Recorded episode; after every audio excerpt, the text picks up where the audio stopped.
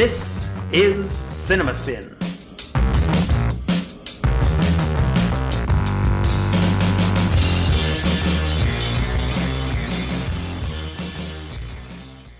Hello, everyone. I am Matt, And I'm Jason. and welcome to a brand new episode of Cinema Spin. Hot off the presses. Yep. We once again forged out there to the theaters this weekend to see a brand new movie, and I guess let's just get into it. Courage. Dedication. I think these are the words that come to mind. That's right. When you think of this podcast. Right. Okay, let's get into it. Well, Do you uh, ever find sorry, No. Do you ever find yourself like um, you know, generally excited to go to the theater, but like when it's actually time to go, you're like, eh, I wish I could do this another time. yeah, sometimes. I guess that's just It depends. It depends on the movie. yeah. I, we all have moods. You're not the only one with moods, Matt. look at this motherfucker. He thinks he's the only person that has moods.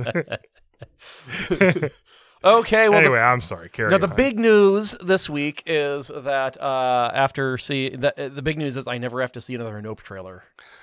hopefully Yes, uh, we've been seeing Nope trailers most of our adult lives at this point. coming to streaming. Coming, Nope. yeah.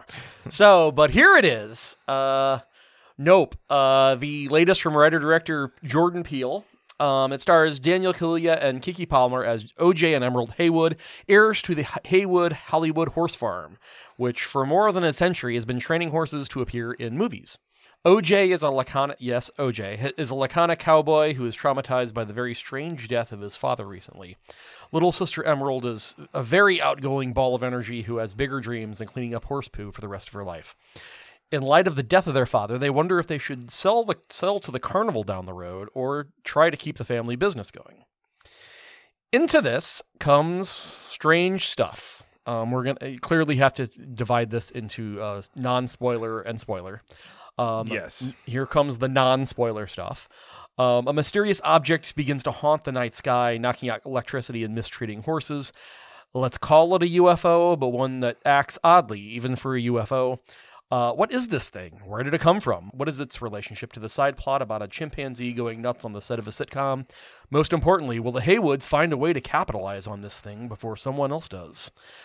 Steven Yeun plays Ricky, a former child TV star who now runs the carnival down the road. Brandon Perea plays Angel Torres, who sells and installs electronics and gets caught up in all of this. And Michael Wincott plays Antlers Holst, a famous but eccentric cin- cinematographer who also ends up caught up in all of this. So, Matt, after all this hype, what did you make of Nope? Speaking in generalities, I enjoyed Nope for the most part. Didn't love it. Uh, a couple of extraneous circumstances in the theater that were distracting. Okay, let's get into it. What was going on? was somebody yelling out "Mother" again? Yes. Are you serious? The same people. The same people, and Yes, wow. I had the woman with with her the, the deranged. You know, don't want to say deranged. What's the word? Um, uh, she's Uh, got dementia, right. obviously. Yeah, dem- dementia. The man, the man who drags his mother with dementia to the theater. to, to scary movies. Yes, and she calls out things like, "I want to go home. I'm sleeping. Good night." Fifty times during the movie, at least. Oh.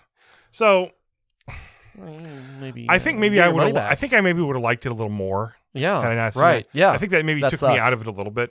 yeah. Um, there's there's a, a sequence whenever it kind of ramps up right before the third act, Uh-huh. where they're kind of preparing for this final sh- kind of showdown. I was really into it at that Yeah, point. yeah. There's a sort of extended sequence where they talk about their plan. Yeah, and they kind of start setting it up, and I was really into what happens, and it just didn't stick the landing for me. Yeah. When you find out what it is in the end, Mhm. I didn't like what I saw visually. Okay, I found it it didn't capture my imagination. didn't capture my imagination. That should be. We should sell merch that says it didn't capture my. Well, that's important. yes. um, but there's so there's a lot of this that's really well crafted. Um, the the actor who um who is plays the lead, I don't want to say his name wrong. Uh, Um, Daniel Kaluuya. Oh, that's not that hard. I thought he was really great. It's hard to spell, but it's not. It's a very very understated role. Very understated. that's that's not flashy and there's not a lot to it, but it's just very believable the way he plays it with sort of a underlying kind of smolder, uh, kind of weird. Yeah, yeah, and uh, yeah, and he's uh he's a really good he's a great physical actor too. So he can kind of stand with kind of one shoulder, he, and he really sort of I think studied a lot of old cowboys, uh, for to prepare for this role. So he can Okay. really kind of stand kind of with one shoulder higher than the other, and and you can uh and and just project sort of his general sense of of tough malaise, right? Um, so in general, the things I liked here, I, I liked quite a bit. yeah. The things I didn't, I kind of didn't like quite a bit. Which, if that makes sense. Well, it does make sense. I mean, Jordan Peele, um, one of the problems that he faces is, you know, for the rest of his career, the mark is going to be is this movie as good as Get Out, right? It's interesting to think about what if we take Good Out, Get Out out of his oeuvre, right? Um, what do we make of his career? Well, I didn't get to see Us. I never saw that. That Okay. kind of came out right as pandemic was. Yeah, after that, and I never got to us, it. Us was uh, I, I did not love Us. It had a lot of very memorable scenes in it, and uh, uh, It certainly has a lot of lot people of- that go to bat for it. Yeah, yeah, love yeah. that movie Um, or don't. that movie was 10 pounds of ideas in a five pound bag though um, he had a great idea of where he wanted what he wanted to say and, and how he how he wanted to make the point or the point that he wanted to make what he what Peele didn't have was kind of a repertoire he, di- he didn't have a he had a strategy but not tact but poor tactics Okay. right? He he knew where he wanted to go but uh but the way that he got there was through a lot of stabbing. Right? Um you know and, and it's hard to get to this very you know broad sort of metaphysical point through stabbing through the vehicle of stabbing Right.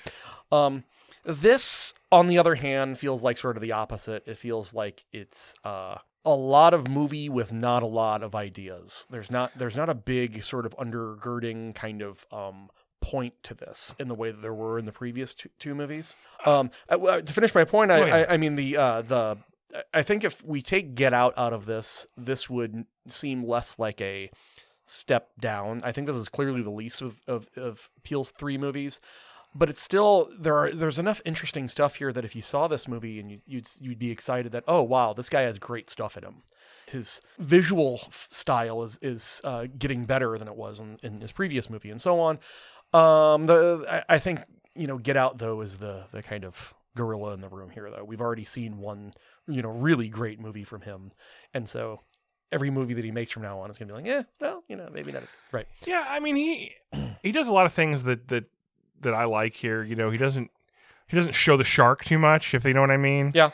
Um, I, and I, I'm always on board for that. I when when a horror movie tries to just show you sees CGI creature after CGI creature or whatever, I Mm-hmm. never think that works as well as you know being very um you know peppering it just Yeah. when it needs to be. Parsimonious with yeah, exactly. yeah, right. So I think he does pretty well with that. There's a couple of red herring things here that uh, The scare sort yeah. of work in the moment, but yeah, the scariest part of this movie. Uh, so, and I want to I want to say something about this too. Is uh, in a couple scenes, Peele makes use of a technique where instead of like a boo jump scare, he has you just look at something, look at a frame of something of parts of it are sort of obscure, and then something moves, right? right. And it's like looking down at your at your carpet, and then it looks like everything's fine, but then you see a bug, right? And it sort of pops out at you, and that's a different kind of sort of jump scare moment, Right, it's your that, your uh, imagination does all the work. yeah, yeah. That that I think uh, um, more he and more uh, uh, horror directors should should make use of that. Yeah, it's That's- that's really- underutilized in yeah, film, that's I that's think. really effective. Uh, then again, yes, uh, there there are a couple of uh, of red herrings in this movie that are a little frustrating because it's this movie takes its time in sort of showing you what it's going to be about, it um, does. and so when um, In general terms, it doesn't, but specifically, it does. Yeah, yeah. Uh, You know, early on, you're like trying to f- sort of suss it out, trying to figure out what the rules are, and trying to figure out what's going on, right? Um, and so to have some red herrings thrown at that point is like, oh well, that, yeah. Even if they're well done, Yeah, well, I- well. This Um, could use a trim, I think. You know, yeah. Although I, I, yeah, two hours the, the specific scene is- we're we're talking about, I think, is so, uh, No, I, I I like that. yeah, but um, it just so effective that yeah, yeah. No, I don't, I don't I don't have a problem with keeping that in. It just um feels ancillary to the, everything else. there's a grandeur to this that I think is undeniable. Um, Yeah. and he really follows through on that. The the uh, the endless sort of uh, uh, marketing for this movie sort of positioned it as as kind of a, a, a close encounters sort of situation, you know, where and and you you sort of inviting people to think of of, of a lot of grandeur. Um, a lot of visual grandeur and and uh, and I think it fulfills that role. It fulfilled that role visually anyway. I thought visually this was, uh, and in terms of the sound design, he's got a very interesting uh, sound design and everything. Um, so technically, I think this is a major step for step forward from, or uh, you know, another another step forward for uh, for for Peele. Yeah, there's a central idea that that, that just keeps me from being really enthusiastic about this, and Mhm. it, it's going to come down to us. It's a, it's a thing that I can't talk about until we get no Okay. spoilers. the, there are two things about this that really bother me and really distract me from this. Um, one is okay. Well, another another thing I really like about this, going back to us and to Get Out, is uh, how um, Heel keeps you get. He does keep you in a state of suspense. He does keep you guessing about what this movie is even going to be about. What is this? Uh, so you don't know from moment to moment or scene to scene what's going to happen next. And with the for the first time with this third movie, it occurred to me whether or not that's just a really kind of a cheap gimmick that he that uh you know because all you have to do is then not tell a story and then when you need people to catch up just have these long sort of spouts of, of expositional dialogue and major leaps in logic and then that makes that will keep the audience always feeling like they're a step behind the people on the screen right the problem Okay. is um, it requires the people on the screen to uh, to realize stuff and put stuff together in a way that is just totally outrageous, right? It's like, oh, that mu- that's what it must be, right? Like, Yeah, I, I know. so not any about. examples from the movie, but, but to give it a, a- an example from another medium. Uh, not a big fan of uh, of of Stranger Things, and one of the one of the reasons is uh, comes down to in one of the early episodes a specific moment where they're like, "Oh, well, we saw this monster, and so this monster must be part of the Upside Down. That's this." You know, that's Yeah. this alternate dimension where monsters comes from come from. It's right here in the Dungeons and Dragons uh, monster manual, right? Um, Awfully. and then as it turns out, oh, they're right. They're exactly spot on, right? And so th- there are a lot of moments like that in here where it's just somebody talking out of his or her ass, and then you're like, oh no, that's what's happening. And um and so there are major leaps, leaps of logic here that I think are maybe an indication that Peele is not um he's not up to the like one of the central tests of screenwriting, and that's like how to how to sort of dish out exposition in lo- the right proportions. I don't from think that he probably sees the flaw in what you're talking about at all in this case, Okay. because I think he finds it pretty clever. The- you know, just him being an animal person or whatever. Mm-hmm. Um, I, I don't think he probably sees how monumentally far fetched that kind of is. Okay. You know, I don't think he he probably might be blind to that because he, he likes the idea so much. Okay. You know, it's like he- you know he's a big fan of Twilight Zone, that we all know. Yeah. Right. Right. Um, sometimes Twilight Zone is Sometimes. Yeah. is is high in concept but sort of sloppy in its execution. If that makes sense. Very And much. sometimes so. the Right, opposite. Yeah. you know, Right. so- yeah. I agree, and that the, the And- kind of thing I'm talking about happens a lot on Twilight Yeah. Zone. he probably doesn't care, you know, that much.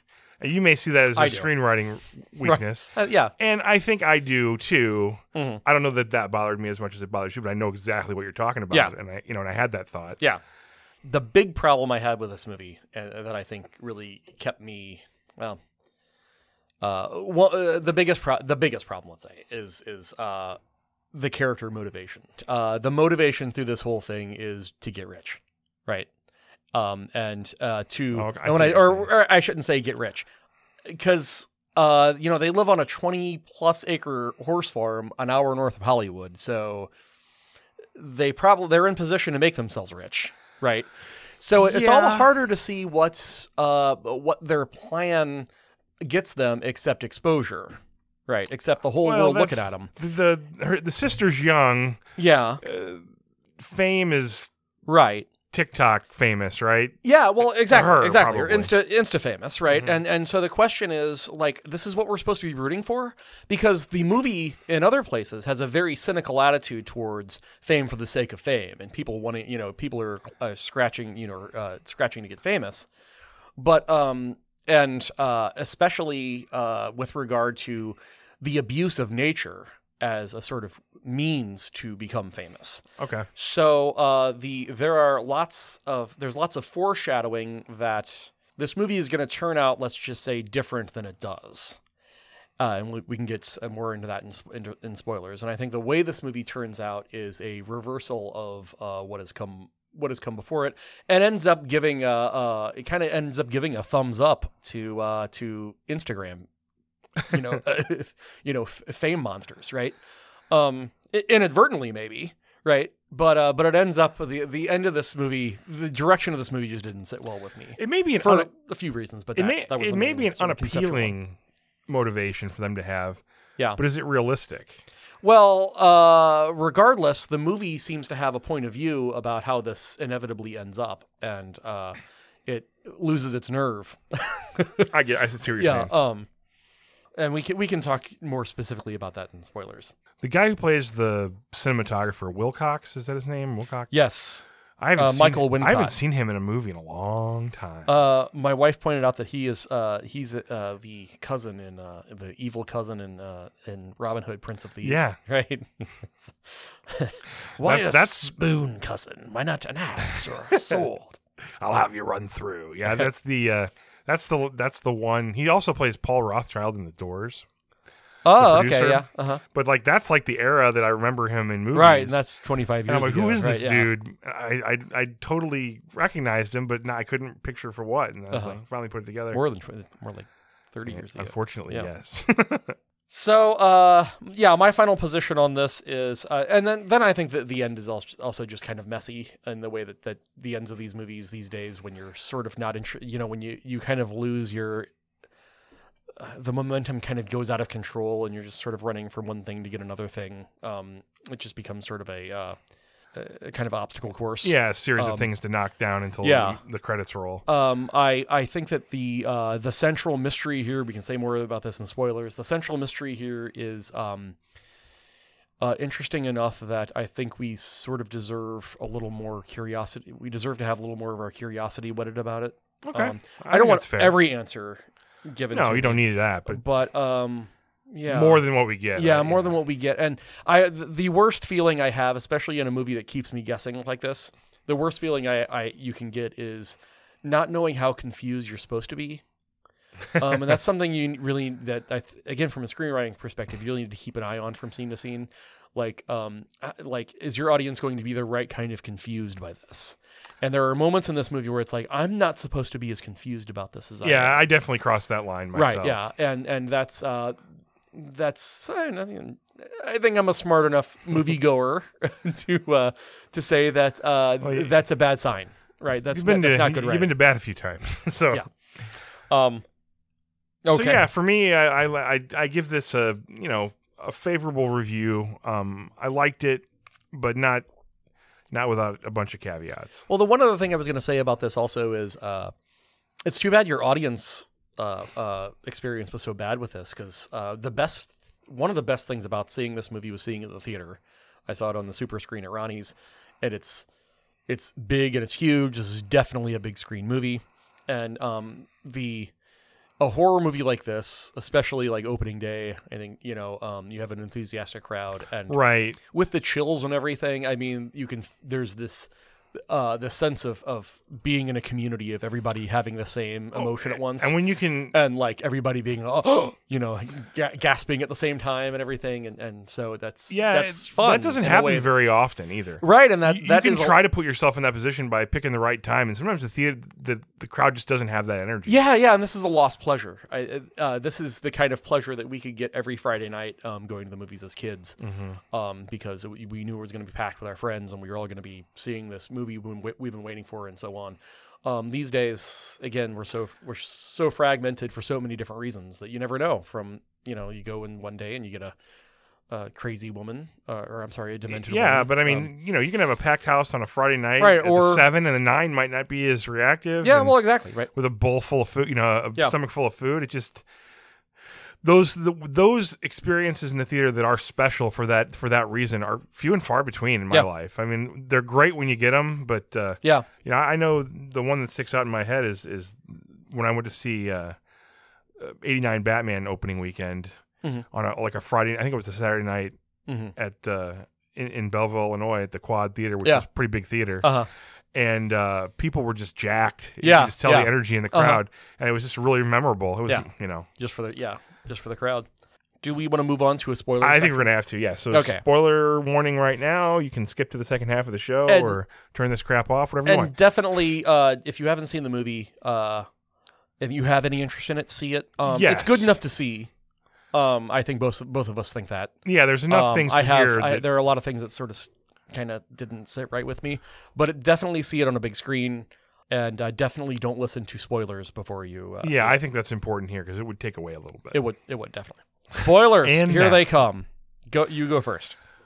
okay, the, the the thing that I mean, obviously, the major spoiler here is the UFO is not a group of aliens. It's not a ship. It is a being. It's a mon- big monster. It's a monster. Right. Um, when the monster unfurls itself at the end and it's like a Mhm. tissue paper floating in the sky, I did not like that visually. I thought that was sort of just bizarre. Um, I didn't mind the idea of a saucer with a big mouth eye at the bottom. It ha- and it has a big like aperture, like Yeah, it's like literal, a- literal movie aperture, like like on a uh, uh an, like Giant a- asshole. Kind Yeah, Of. well, yeah, well, it's shaped like a movie screen, or sa- Yeah. shaped like a. Oh, I see yeah, saying. right, yeah. Like a yeah, like a Um, iris kind of thing. yeah, the design of the monster I didn't just didn't bother me so know much. what the hell that was. What I was looking at, how it, I just don't understand why it happened. I don't understand why it unfurled itself. yeah, I don't either. Um, and there's if no. there was some explanation of that, I think it would make me accept it more. I thought at first. I thought at first it begins to unfurl itself after it tries to suck up the uh, the electronics guy, and instead gets a mouthful of uh, of uh, barbed wire. Right. And I th- thought the barbed wire was going to fuck fuck with it. And I thought that's what was ripping kind of it messed up. up because the the, And I'm like, the fake horse and the uh, the Right, We're told we're told that the the horse, uh, you know, that it you know it does have digestion problems. yeah, it's kind of like a giant floating sarlacc pit, right? It's sort uh huh. of Yeah. a reverse sarlacc pit. Yeah. Right. Yeah. And you, you it's kind of like it seems like you're like in between these ribs getting digested over time. You can hear they can people on the ground can hear you sc- hear the people screaming. Yeah. It's kind of horrifying in that respect. But when it unfurls itself, I just didn't understand why it did that. Yeah. Yeah, I and that's one of the that's one of the things that um I think the movie might have clued us into. anatomically, it didn't seem to work anymore either as that. Yeah. What what exactly the the means of propulsion is on the, on this monster is never is never at all clear. As a how, how is it saucer- aerodynamic? In a saucer shape, you just sort of like accept it because well, it's a flying, flying, saucer, saucers, right? Yeah, right. Yeah. But, But now that it's- it's this like, This like mountain of of yeah, like shredded tissue. yeah, Yeah. Um, with this weird yeah, eye thing, Yeah. Uh, I just didn't didn't think that was very cool. um, I, I, I, didn't mind the design of it. Um, it, it, uh, it reminded me of, uh, it's, it's too, never mind. Uh, so, uh, Torn drapes, Jason. no, well, no, the, so, uh, I'm a big fan of the, the novel Solaris, uh, not the, oh, okay, I'm yeah, not, not but, familiar with okay. that. Uh, and uh, some of the the art that you can find online, uh, sort of picturing some of the things that happen in, in the book, books about this uh, uh, planet that has uh, uh, an ocean on it that covers the whole surface that is sentient and Oh, uh, and um, and it's con- and it's uh, conscious, but they can't figure out how to communicate with it. But they know it communi- it's trying to communicate with them because it, it uh, builds out of its ocean these big, elaborate sort of uh, uh, like mountains. They will Oh, just okay. sort of spontaneously come out of it, right? And if you fly a helicopter over it, it will create something like a helicopter to fly under you. Oh, okay. So um, anyway, so some of the uh, the the structures that are described in the book, uh, artists have done uh, exam uh, have, have drawn up, and it reminded me of that. And I, I think I wonder if maybe that was uh, part of the uh, Maybe. uh, yeah. Um, if that's Anyway, there's there's a reoccurring idea here in this movie about animals and how they're trained and how they react to certain things. Yes. The danger of a wild animal in a non-wild Yeah. situation. Um, we first in the first opening scene, uh, you know, our main character OJ doesn't know how to really quite. One of his problems is he's not a people person. Mhm. During he's he's expected to give a, a safety meeting, Mhm. and he really just can't articulate. He's just not an outgoing person who can give a you know give the Yeah. ideas he wants to. He's he's an introvert. Yeah. and uh, he's unable to kind of convey the ideas he needs to about safety. Mhm. And they do some things, and somebody gets kicked or whatever. Yeah. and they get basically fired from that job. And that's Right. Kinda, and uh, there's a recurring idea about looking animals in the eye and when that's appropriate and when it's not. That's what apparently sets off the chimp on the, right. sitcom, which I actually kind of thought that was kind of interesting, Uh, I think, horrifying in its I own think- way. I think the stuff with Gordy the psycho chimp is some of the best stuff in the Yeah. movie. Um, It's weird, but it, yeah. Um, but and and you know how does that tie into the rest of it? Well, um, it doesn't work either. As it turns out, it doesn't work either as metaphor or as foreshadowing because the moral of that story is that you know. Um, nature is not just here to entertain us; it's also here to kill us and, and chew our face off, right? right. I mean, And so, don't treat it like a toy, these right? animals have inert. they have a will of you know Yeah. it has a will of its own right um and we need to respect that will um and i think that's true of the horses as well right um the question but then the end of this movie is just sort of giving a high five to them treating this this animal like it's just there to be taken pi- so that they can get famous by taking pictures of it exploding right Right. and so um i i think that that thematically this just doesn't hold together um Or I mean, and you know, the central point I think you were you were mention, talking about or alluding to Mhm. earlier is that when OJ figures out that you don't you don't look it in the eye and it may not Yeah. eat you, yeah which you know, this is a being from conceivably another planet. There's not even an eye. It doesn't even have an eye, a Right. visible eye. Right. And it and it it's probably made out of things that we can't even conceive here on Earth. right. But don't look it in the eye. Yeah, to think that it has the same behavior as horses he's trained is silly. And and there are other. That is one of them, but there are other other sort of leaps in logic too. Yeah. The, the don't look it in the eye thing also leads into what might be another big idea that Jor- that Peele is going at here. He's going for some statement on on media and our obsession with media and our obsession with being rich. Like, don't look it in the eye. Don't don't don't. Um, d- you know, we maybe we're looking we're we're too voyeuristic, right? We're we're looking at things we shouldn't be looking at, right? Um, and it has no power over you if you don't look at it, right?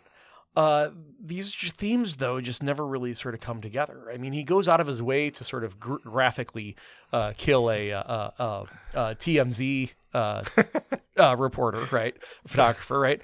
Um, so there's there's satire there, there's there's there's commentary there, but then that he just doesn't follow through. That you know he does, it kind of loses his courage when it comes to to sort of judging his own protagonists that no they're doing exactly the same thing they what they're doing in this movie is, Is what TMZ does. Yeah. they're escaping they're even worse i mean this is like escaping cthulhu but then going back for a selfie right um, right. so you know the, the TMZ guy didn't know what he was getting into. They do know what they're getting into, and That's we're, true. we're still expected to sympathize with them, sort of you know just being like, oh no, we got to get the Oprah shot, and uh, and I didn't. I guess you're right when you think about it. That is a strange motivation for our heroes to Yeah. have, and that's it's it's weird. Let me ask you this: Mhm. in the scene with the chimp, where we're going back to the sitcom, there's Mhm. a, a shoe that's sitting up on its. Mhm. What what does that mean? I don't know. It's in his museum. yeah, though. he's kept that shoe, and it's it's it's it's on display in his. But it, obviously, Is it a tap shoe or is it like a? a, a It's just the shoe that the girl was wearing. was it? Or, It's or- sitting in an angle that's impossible for it to sit at. Right? It's like floating. Okay, well, okay. It's Um, alluding to something that it's, I've thought Right, about, uh, and I just are- can't quite figure out what it is. I don't think. I don't think. I. I I don't think I'm- these breadcrumbs. I don't think these breadcrumbs lead to a meal. I mean, uh, maybe I, I think that that's, you're probably right. They Yeah. don't. I mean, is it meant to that the, you know? The, obviously, some strange things happen uh, when the creature's around. Yeah. You know, but was the creature around that day? And I guess Maybe in a he was. metaphorical sense, right? maybe. Uh, Because I, I thought there was going to be a more straightforward way of tying in Gordy's meltdown. yeah, well, I thought I wondered if maybe that little kid, you know, the young who played, Mhm. you know, I thought maybe um, there was going to be something that that creature's been following him around for his entire life. Right. Yeah. and was responsible for the Gordy thing and and uh, or played a part in it. Mm-hmm. That would ma- that would make a lot more sense uh, if he thought he could control it because he lose he thinks he can control it and then loses control of it in a big way. And and I'm the rules are really slippery here. right? Yeah. We don't know what the you know it, it's hard to say what I mean. This thing comes around, it sucks up one horse and then goes away, but then at the end just sucks every everything up Yeah. and granted apparently then it's trying to purge is trying to get that the horse out of it but then it comes back and and can't eat enough after that i don't know I mean, it's you know, I, mean, I I loved when you realize, oh my God, he's feeding it. I mean, I thought that was kind of cool. yeah Um, but then obviously can eat a whole audience at once if it wants to. right So yeah again, the rules. yeah uh yeah it would be th- so this is uh one of the plots sort of side plots that i think uh could have used another sort of another look at the screenwriting phase, right? Because that uh, I, I think there is something here about how Gordy and and uh, and the Steven Yeun character sort of are attached to this other story, Mm-hmm.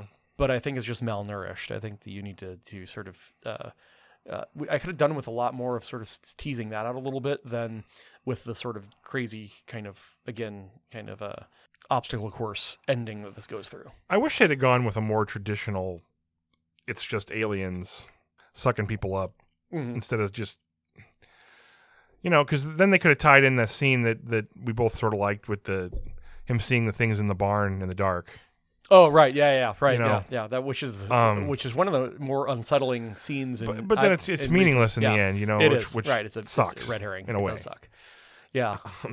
you, you know the scene in um, uh, Shyamalan's uh, Signs hmm when uh, you finally see what the creatures look like. It's Yeah. a videotape. Uh, uh, the one guy's in the in the closet watching the news. Uh And huh. it's like a birthday party in Brazil, Uh huh. and it's like filmed like they're oh happy birthday, and they're singing birthday, and all of a sudden there's a commotion outside, and you see the camera move outside, Uh huh. and all of a sudden the camera pulls up, and there it is right there. Uh huh. Yeah. I always thought that was super effective. It's Right, Because yeah. you're just like, oh my god, Yeah. Right. just the way it's revealed, and I, it's similar to this. yeah. Yeah. Um. Yeah. I just wish it meant more to the movie. Yeah. Yeah. The the sense of desolation and scope with the with the where it's filmed, I thought it worked great. Because it does feel like they're way out there. Um. Yeah. Bringing in the kid from Fry Scientific, I thought there was some funny stuff with him. Who Uh, was the kid from Fry Scientific? you know, the the electronics salesman. Oh. Oh. Okay. Yeah. I don't. You know, uh, Fry Electronics. They, I don't think they. Oh, even- Fry Electron. Okay. I think right. they exist. They don't exist anymore. They went out No. Yeah. They were like a, a West Coast sort of Yeah. Best Buy, right? All of Uh, their stores had a unique theme, uh, I believe. Really? Yeah, they have only like tw- you know thirty stores or Yeah. something. Uh, the one out there was you know UFO themed. Oh, yeah. Here's another question. How does this thing end up being killed by a helium balloon? That is dumb. Well, I think anything that it eats is gonna anything anything that it was eating that wasn't food for it was was really just messing it up. Yeah, but And it- still. It's just the size of it, I guess. Yeah. But why would it eat they something? should have they should have come up with some, so they should have tried to trick it into eating something you know getting some ga- a bomb into it or something right right, right. um the oh the the other thing that that's just uh, meaningless and out of nowhere is a cinematographer um who comes and and it's sort of a neat idea of how he has these sort of hand cranked uh, IMAX movies right and you know you're probably may- maybe watching this on IMAX you know nice little shout out right? So, uh, but then he he what exactly? He decides, oh, the golden hour, and then rushes up on the ridge to film it and just stands there while it eats him. Yeah, I It's feel just- like um that character. It's like white people be tripping. it's- I mean, is that well, maybe that is the central point, and I guess he ain't wrong. But Yeah. uh, I think that there's got to be more on the page about that because he kind of That's a really dumb. he's set up in way the to just- first scene of the movie yeah. that character, and we don't get to him for till hour and a half later. Yeah, and um, he plays. I like that character for what it what's there, but it's so unimportant, really, in the long run. They could have had the the whiz kid from Fry Fry Scientific come up with something that could film film it. yeah, right. Um, know. yeah, eh, he, yeah, uh, the that character, that cinematographer character, it, Antlers is. He's is- obviously what dying, right? He's got cancer, I guess. Yeah, we're supposed to take it that he's he's Um, okay. Okay, I guess that makes a little more sense why he would sacrifice himself, but still, that was just it was just dumb. um, And in the end, I guess none of his film turned out. I guess. no, I, I think we ate the monster ate it all. Well, right, but he didn't take the IMAX camera. He took another camera. oh, did he? Yeah, he, they left the camera because the the other guy picks it up and starts filming after he leaves. Okay. So he picked up another a smaller handheld camera. The first time he shows the camera, Mhm. it's not the IMAX version. It's a it's a handheld one. Mhm. And uh, then when he starts filming for real, he's got a bigger with the big with the big cart, Okay. IMAX cartridges on the side. I thought we were supposed to take from it that all of the footage of the monster went up into the monster with him because then why are we so desperate to get those dumb little well, I, I never understood that though because it end. didn't seem like Yeah. um, Yeah. unless it gets smashed or something, and I don't remember. Eh, it's I mean it's the movie maybe worth seeing again, you know. But uh I think maybe it should make more sense the first time through. Yeah, maybe so. Um cuz I don't think and this is a big this is the big issue with this movie I think at the end of the day is that this this movie is trying to get me to think about it in a way, or is inviting me to think about it in a way that I don't think adds up. And I think the movie doesn't stand up to scrutiny. It's inviting an amount of scrutiny to its premise and its what happens from scene to scene that I think it, it doesn't withstand. And better to, if this is just going to be King Kong or Jurassic Park, uh, you know, better to, you know, in nature going crazy, just give me the information and let me watch the, the you know, uh, enjoy it from scene to scene. Let me ask you this: Um, and don't don't give me a, a puzzle box that doesn't open to anything. Does the hype train around this movie end up affecting the way you view it? Um, I don't I don't think so. You know, if if if we were told, all right, Peele Yeah. has a has a new movie coming out, and he doesn't want to say anything about it. He doesn't want to put it out Yeah. in trailers, but it'll be out in July. Yeah. And you go in with totally fresh, no, Yeah. not knowing one thing about it. I wonder if that's a more advantageous way to release a movie like this. I don't know. Um, I, I think I'm, at this point in my life, I'm pretty good at sort of distinguishing the uh, movie from its uh, from its marketing. Um, even though I can't shut up about how tired I am of seeing these trailers, uh, but uh, but nonetheless, I think that uh, you know that said, it's Peele. Uh, Peele has a brand, right? The way that M Night Shyamalan has a as a brand, and there are certain things that we expect from a Jordan Peele movie, um, and a certain standard that we're going to hold them up to. It's different than what we expect from an M Night Shyamalan uh, movie, but uh, but nonetheless, you know, he his brand is thoughtful horror movies, right? Horror Mhm. movies that have a big idea in them. Um, there just isn't one here, right? Um, or there's not one that I can uh, I can discern. Uh, this is I mean- just a monster movie. The idea is it's it's the aliens are just a monster and not an Yeah. alien. That's the only Well, idea. uh, but there's no. I, I mean, there's no big. The way that us and and Right. Get Out had sort of a big philosophical idea at their hearts. Um, Yeah, that's this. This not doesn't here. have anything, and that's okay. That's even okay from Jordan Peele, but the movie, nonetheless, is set up to that. Oh, I need to figure out this this puzzle that there are there are the and and so invites me to think about it in a way that doesn't doesn't hold up at all. Right. okay, I, I agree um, with that. So, um, yeah, I, I mean, uh, one of the things I wrote down about this is that this, um, this is like sort of going through one of those uh, sort of pop up haunted houses at Halloween, where you just sort of stumble from, from kind of scare to scare, and and it's maybe effective, right? right, and you're like, oh yeah, and and you don't know what's going to happen next, and then though all of a sudden you're just out. Right, you know, it's it's just over, right? yeah, there's like just, no narrative. you're just standing outside, right? Yeah, then yeah, then and maybe there's a little bit of a narrative, and you're maybe trying to figure it out, but you're too busy kind of just going from scare to But they- scare. in the end, they bought the coolest things they could find and just stitched them together loosely. exactly, and just kept throwing them at you, Right. and then you know, okay, go home now, right? Uh, so uh, and uh, is that bad in the middle of summer? Not necessarily. No, no. Um, So I, I think uh, I, I think this movie would have a little more mainstream appeal though, if if there were less of if it were less pretentious, if there were less of a pretense that this is supposed to to to mean something. be on a higher level than most horror films. Right? Yeah, yeah. and less of a pretense. This is an elevated horror, and just sort of go with it being a monster movie. yeah, I think you're right about that. Um, or work on the Gordy stuff, you know how that plays in more, Yeah, and actually make it an elevated horror movie. Right? sure. Um, so um, yeah. All right. Well, if you don't have anything else, I don't. So, I don't either. all right. Well, let's take a quick break. We'll be right back after this.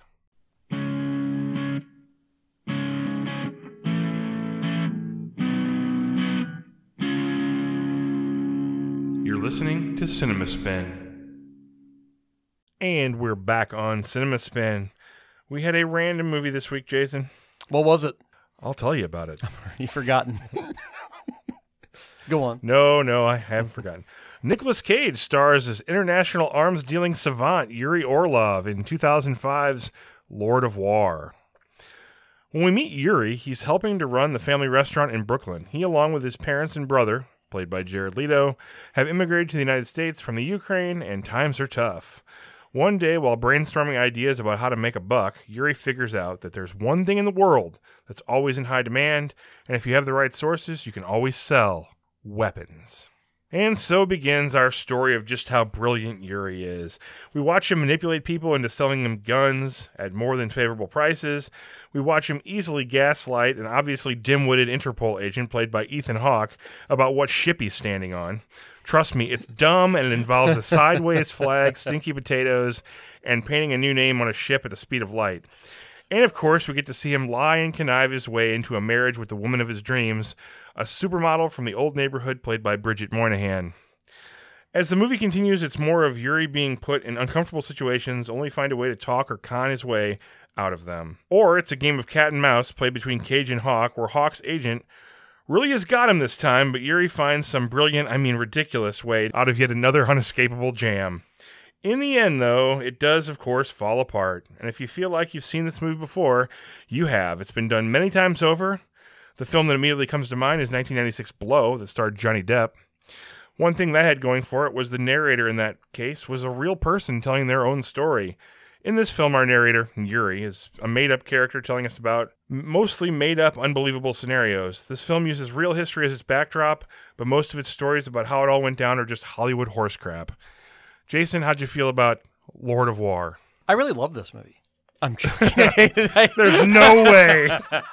I hated every second of this movie. This movie sucks. This movie uh, is is uh, not to my taste. Where to begin? This is clearly in the vein of the uh, Goodfellas Casino Blow School of Filmmaking. Uh, criminal anti-heroes doing terrible things and explain it to us uh, via a, a thoroughly sung through voiceover narration and explain why they're really no different than us. My question is uh, the central question for me is well, what makes this movie feel so much worse beyond its sort of technical shortcomings, right?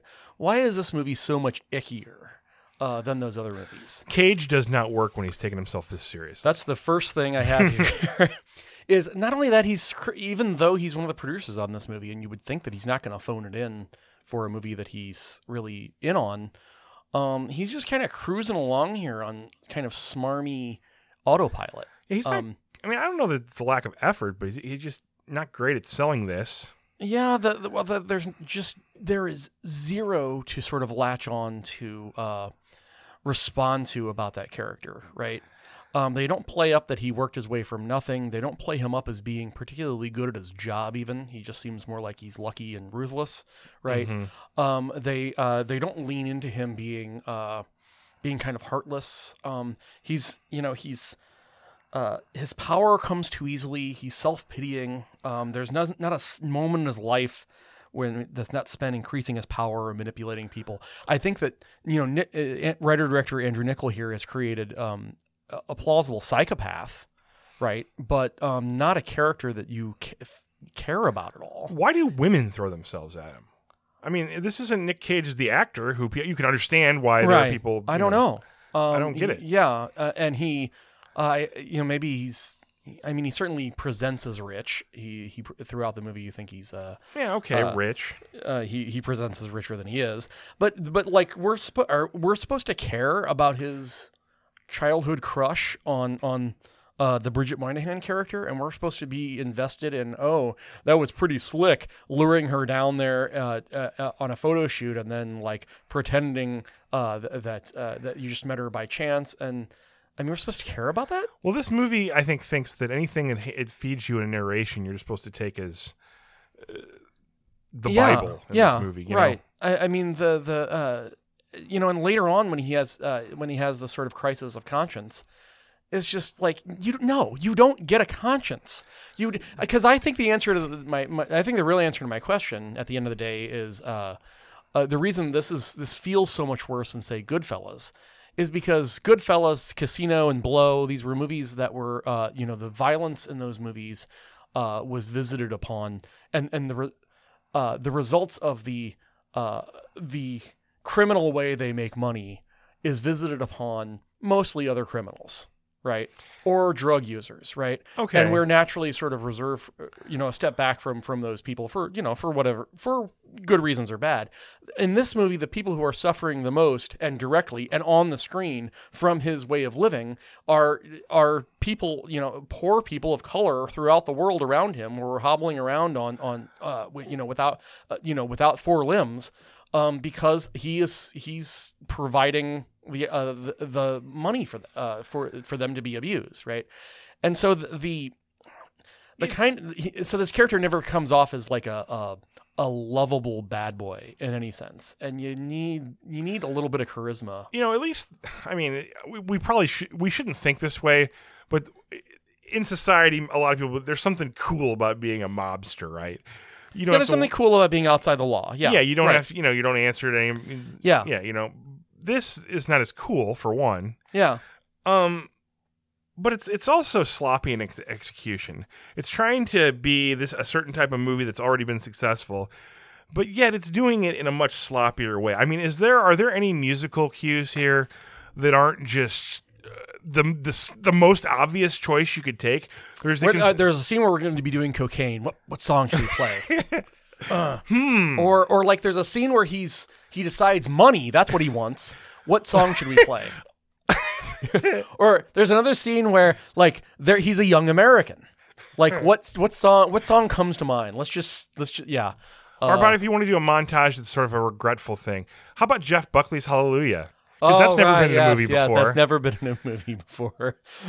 you know Yeah. um and then you know and then you've got obviously starts off with for what it's worth doesn't use it in the same context that many vietnam movies have but still we're tired of it in movies yeah, stop. Hey, Only what's it that is- sound? fade into you by mazzy star i'll give him a little credit Yes, there, yes, that's a cool yes. song right yeah and you there's don't hear also it every a day K's Choice song in this too right so uh so thumbs up there um visually this movie sucks um yeah there's no the craft there as far as the like well the cinematography is sort of grayscaled um that i guess is supposed to tie into uh i don't know the movie's maybe supposed to be the the cool steel color of a gun right? That's supposed to be the sort of ba- base Okay. uh, ki- kind of but uh that's so visually boring. Um it was visually boring here. The cinematographer here is amir mokri um he also uh, he used the, uh, that same color scheme for exactly the same reason in Man of Steel, oh, which you know is my favorite movie of all time. ugh No, actually, I hate that movie. Maybe more. i than know I- but and and the, more than I hate cancer. the color of that movie is was Yes, one of the most exactly. annoying things yes, about right. it And and I think the idea is, oh, well, it's called Man of Steel, so the movie's uh, base color should be steel. that's really And dumb it is. Well, I, I think that's the idea here, and that's the idea in that movie too. The one thing that, yeah. So one thing that bothered me about this, uh, uh, that bothered you, is that you know those other movies we can name, all of them, K- Goodfellas, Casino, and Blow, uh, are all based on actual people and actual events. right, specific Spe- people yeah, specific people and and based on the memoirs of that person, right? So that that gives it a kind of verisimilitude. Uh, that you know, if you see Johnny Depp in Blow or or uh, or uh, you know uh, Robert De Niro in Casino doing something that seems sort of off the wall, well, you think to yourself, well, well, I I guess maybe that's even even if it didn't, right? You think, well, I guess Right. it's based on a true story, right? Uh, with this, there's no sense of it being based on a true story. So when he like paints the the the uh, new name on the side of the ship, just just real quick, it just seems like that's just a screenwriter like imagining what you do if you were. yeah doing- it doesn't right. feel like a real scenario it doesn't feel like a real scenario. when we all of a sudden drop the missile launchers off a helicopter to make it a rescue helicopter right? Yes. same exact thing Exactly. Right. And right. And you just right. Yeah. Um. Now that said, there there apparently was an inspiration uh, for this, or a series of inspirations Yeah. it's like an amalgam of different stories Well, Victor Bout appears to the Russian arms dealer Victor Bout appears to be the sort of main Okay. inspiration here. Um, uh, but he doesn't. I was reading about that, you know, on online. I mean, Victor Bout was a, a uh, was a military guy, right, for the for the the USSR, and then sort of took advantage of the USSR collapsing, right, and so he already had these military connections. So it makes sense how he goes from uh, nobody to well, you know, in the military, I guess, and uses his connections to become an international arms dealer. Yuri just sort of like one day decides, oh, you know, I'm going to do today. I think I'm going to start selling weapons to everybody I, I I, mean, I, can find, right? it's somewhat believable that he could have a connection at the synagogue to get the get the Israeli made Uzi a couple yeah, of them sure, right right? But then, then, you know few, a couple every 6 months and then you just wave your hands, and now he's Yeah, exactly. he's sell- right, he's Yeah. selling tanks, right? Uh, so Is there any report of the real guy uh, landing a cargo plane on a shitty road in the middle of nowhere and uh, having its contents just I float mean, off into the desert? Even if there were, it's it's just inherently like it's just uh, it's just an anecdote, right? And and, and, you know this is a this is a psychopath. Ethan He Hawke's might lie in the you. jet plane. He's in the jet plane. I was like, I said to Beth, I was like, is that Ethan Hawke? yeah. like, is he flying a jet plane? She's like, no, he's not flying it, but he's in, you know. So, uh, but if you want to, if if you want to talk to Victor about about this, Matt, uh, you can. Uh, He's a short drive away. He's apparently incarcerated at uh, at Marion Oh, uh, prison here uh, in Chester. So, uh, which brings me to my next point. This movie does not get to be more cynical than real life, right? This movie, this movie's pretty he cynical. skips around uh, and just gets away with every with everything with with relatively very very little effort. Always when- a technicality that he's aware of. Right, and then when you finally have him where you want him, he's just like, "Oh no! Well, you know what's gonna happen? Somebody's gonna come down here. They're gonna knock on that door, and he's gonna tell you, you got to let him go." Right? Is that the cowardly lying? Is, that, that, is that was that was my uh, Nicolas Cage. Oh, but or cowardly lion, right? Uh, so uh, so but whereas the person this you know the, Victor Bout actually was busted by Interpol and is in prison, right? well, here's the question I have: Interpol is an international organization. Mm-hmm. Is it subject to the whims of some general in the United States Army? I'm not so sure that it is. Uh, yeah, that's that's a good question. Well, although I, I, you know, if the CIA wants him out of Interpol custody, he's going to be out of Yeah, I, Interpol I custody. imagine that's true. I don't think, but they wouldn't do it like that. They just break they break him out of jail, right? it's like his uncle They- Jerry's always been. in You know, it's, It's it's just just that that shadow character who they never show, right? Yeah, Is getting has been in a couple scenes before that, Yeah. giving an order in the background or whatever. yeah, yeah, yeah.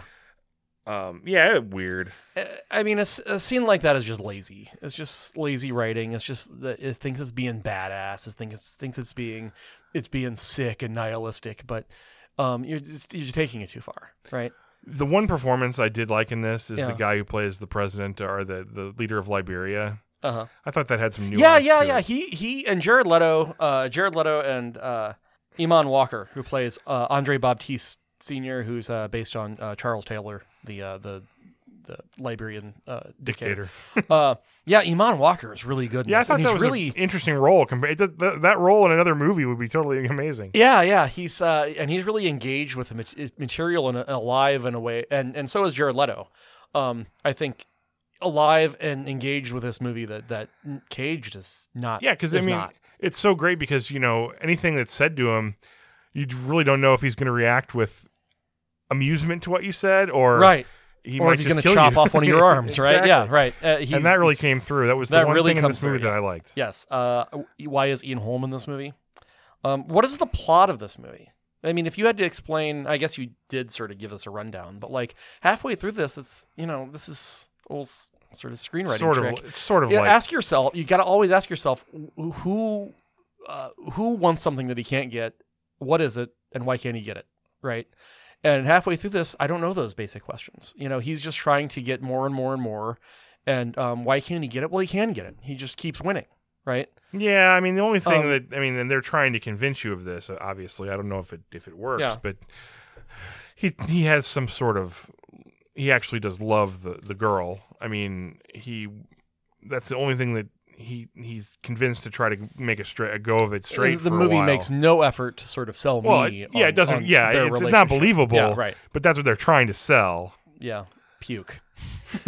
I don't believe this person. A person like this has normal human uh, relationships or emotions, um, and uh, you, you're gonna you're introducing those things way way too too far away, and you need a bet. You need a different actor. You need somebody who's uh, able to bring some charisma to this character, and it's not Nicolas Cage. Just who can build an empathy in a in a hard role like this? You know, yeah, right. Um, yeah. that you just don't i mean from a movie like this is not going to do well if ev- every scene i'm cheering for him to die or to lose right Yeah. um and then that's what an Whatever anti- gets to the credits quicker, right? Well, that's what an anti-hero uh, movie has to to do right you have to you need to get me to sort of root for this bad person right Right. Yeah. um, I mean, anybody can just write an evil character and have him be the hero, right?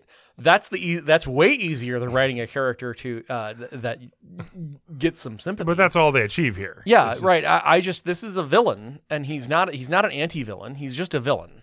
Um, and um, all I can think about is that uh, I want to see him die in, in die in agony. Now, and for this movie to for this movie to then sort of tack on this sort of high-minded sort of uh, uh, sense of like, oh, uh, you know, call, we're calling attention to the the the the, uh, the international arms crisis and how there's such a pl- proliferation of all of this, but then to to settle on such a tone of, of cynicism and nihilism about how you know i mean you leave this theater thinking oh well that's a real that's too bad for those people over there but there's nothing i can do about it because there because people like him are always going to exist i mean there was something in the Wikipedia about like Amnesty International giving this an award Right. about for its for its Right. depiction of or bringing to light international arms well dealing. fair enough i mean and i can see why if you're i mean it does it does call attention to the tragedy of Okay, international arm dealing in a but sloppy its, way. its position ends up being well there's nothing you can do about it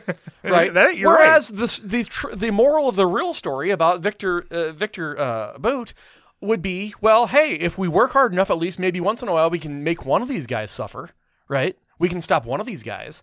It seems like that ought to be the uh, note you leave on, right? But this is this movie is just too caught up in its own kind of sniffing its own armpits about how how uh, you know how badass it is and how you know unremitting it can be, right? yeah. Um, Okay. puke. Let's get down to the the nitty gritty of it. Okay. Was there a version of this where they were going to try to do it with a with Cage doing a, a uh, Ukrainian accent?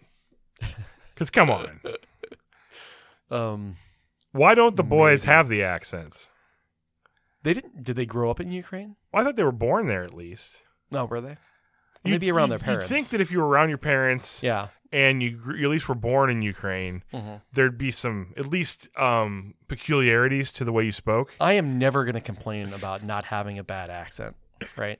I think there should be fewer accents in movies. Can you imagine this movie with Cage doing a Ukrainian accent? I think that would be uh, that would be even more painful. It would be. It would be. It would be way worse. So, uh, thank for thank God for small Yeah, sacrifices. Um, You know, yeah, you're, that's a good point. You know, he wanted to. Do, he had to be talked out of showing what if up. I do it like this? Uh, I don't think that's a good Andrew, idea. what if I do it like this? that was my second version of my. Uh, There was a. Uh, Nicolas I think Cage that one was stronger. Um, there's a scene where uh, there's kind of a confrontation between Bridget Moynahan and and, uh, and Nicolas Cage. Uh, she she has to deliver a line that I believe is, "I don't like nights, especially since my parents."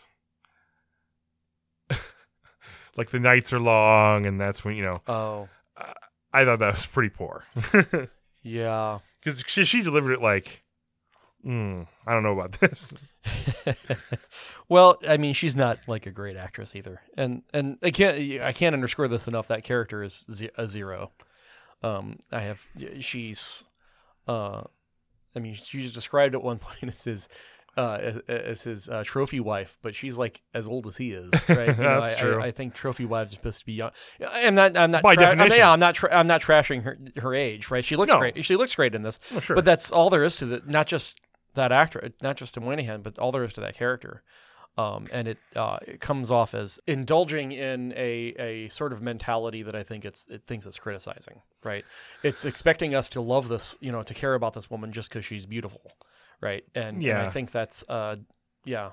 the the ease at which he, she's manipulated into falling for him too is pretty. She's also a dum dum, Pretty right? Yeah, and and and uh, yeah, this yeah, this is this pretty dreadful. This movie's gross. you know, I mentioned Um, Blow, which I don't know if is the greatest film on earth. It certainly isn't, but it's way more entertaining than this is. Oh, definitely, definitely.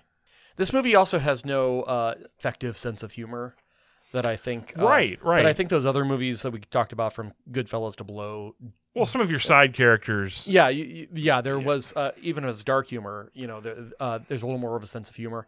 I think this movie is trying, um, but uh, it puts, uh, but you know, Nicolas C- Cage is just not in humor mode here.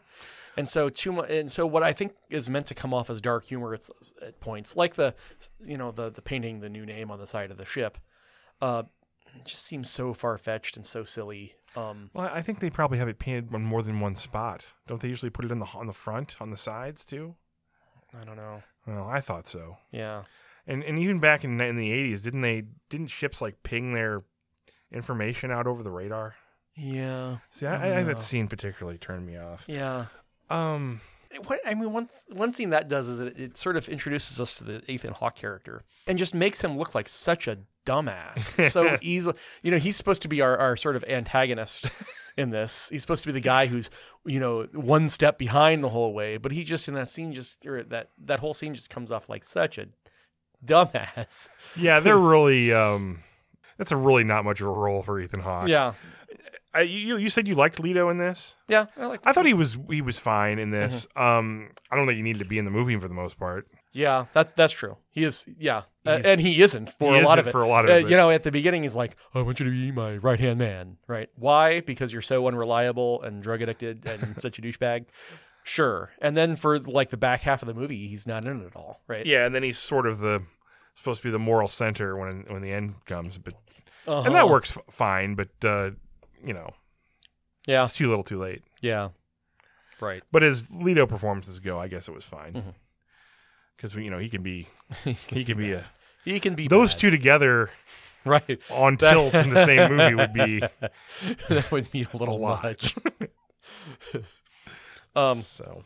So yeah, Lord of War, crap. Yeah.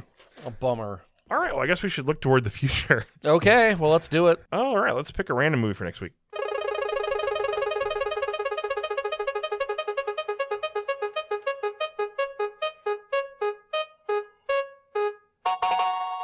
Oh, we've got a Will Smith movie, Jason. How wonderful. Oh well, I I, I love Martin Will Smith. Lawrence, What has Will he been up to recently? Bad Boys, number one. Bad Boys, the first one. Bad Boys. Okay, no, original, no, it's Bad Boys, 1995. 1995. Okay. Anyway, uh, what has Will Smith been up to recently? Haven't heard a thing, So, especially looked at- real lately. yeah, right. I look, I look to catching. I look forward to catching up to him.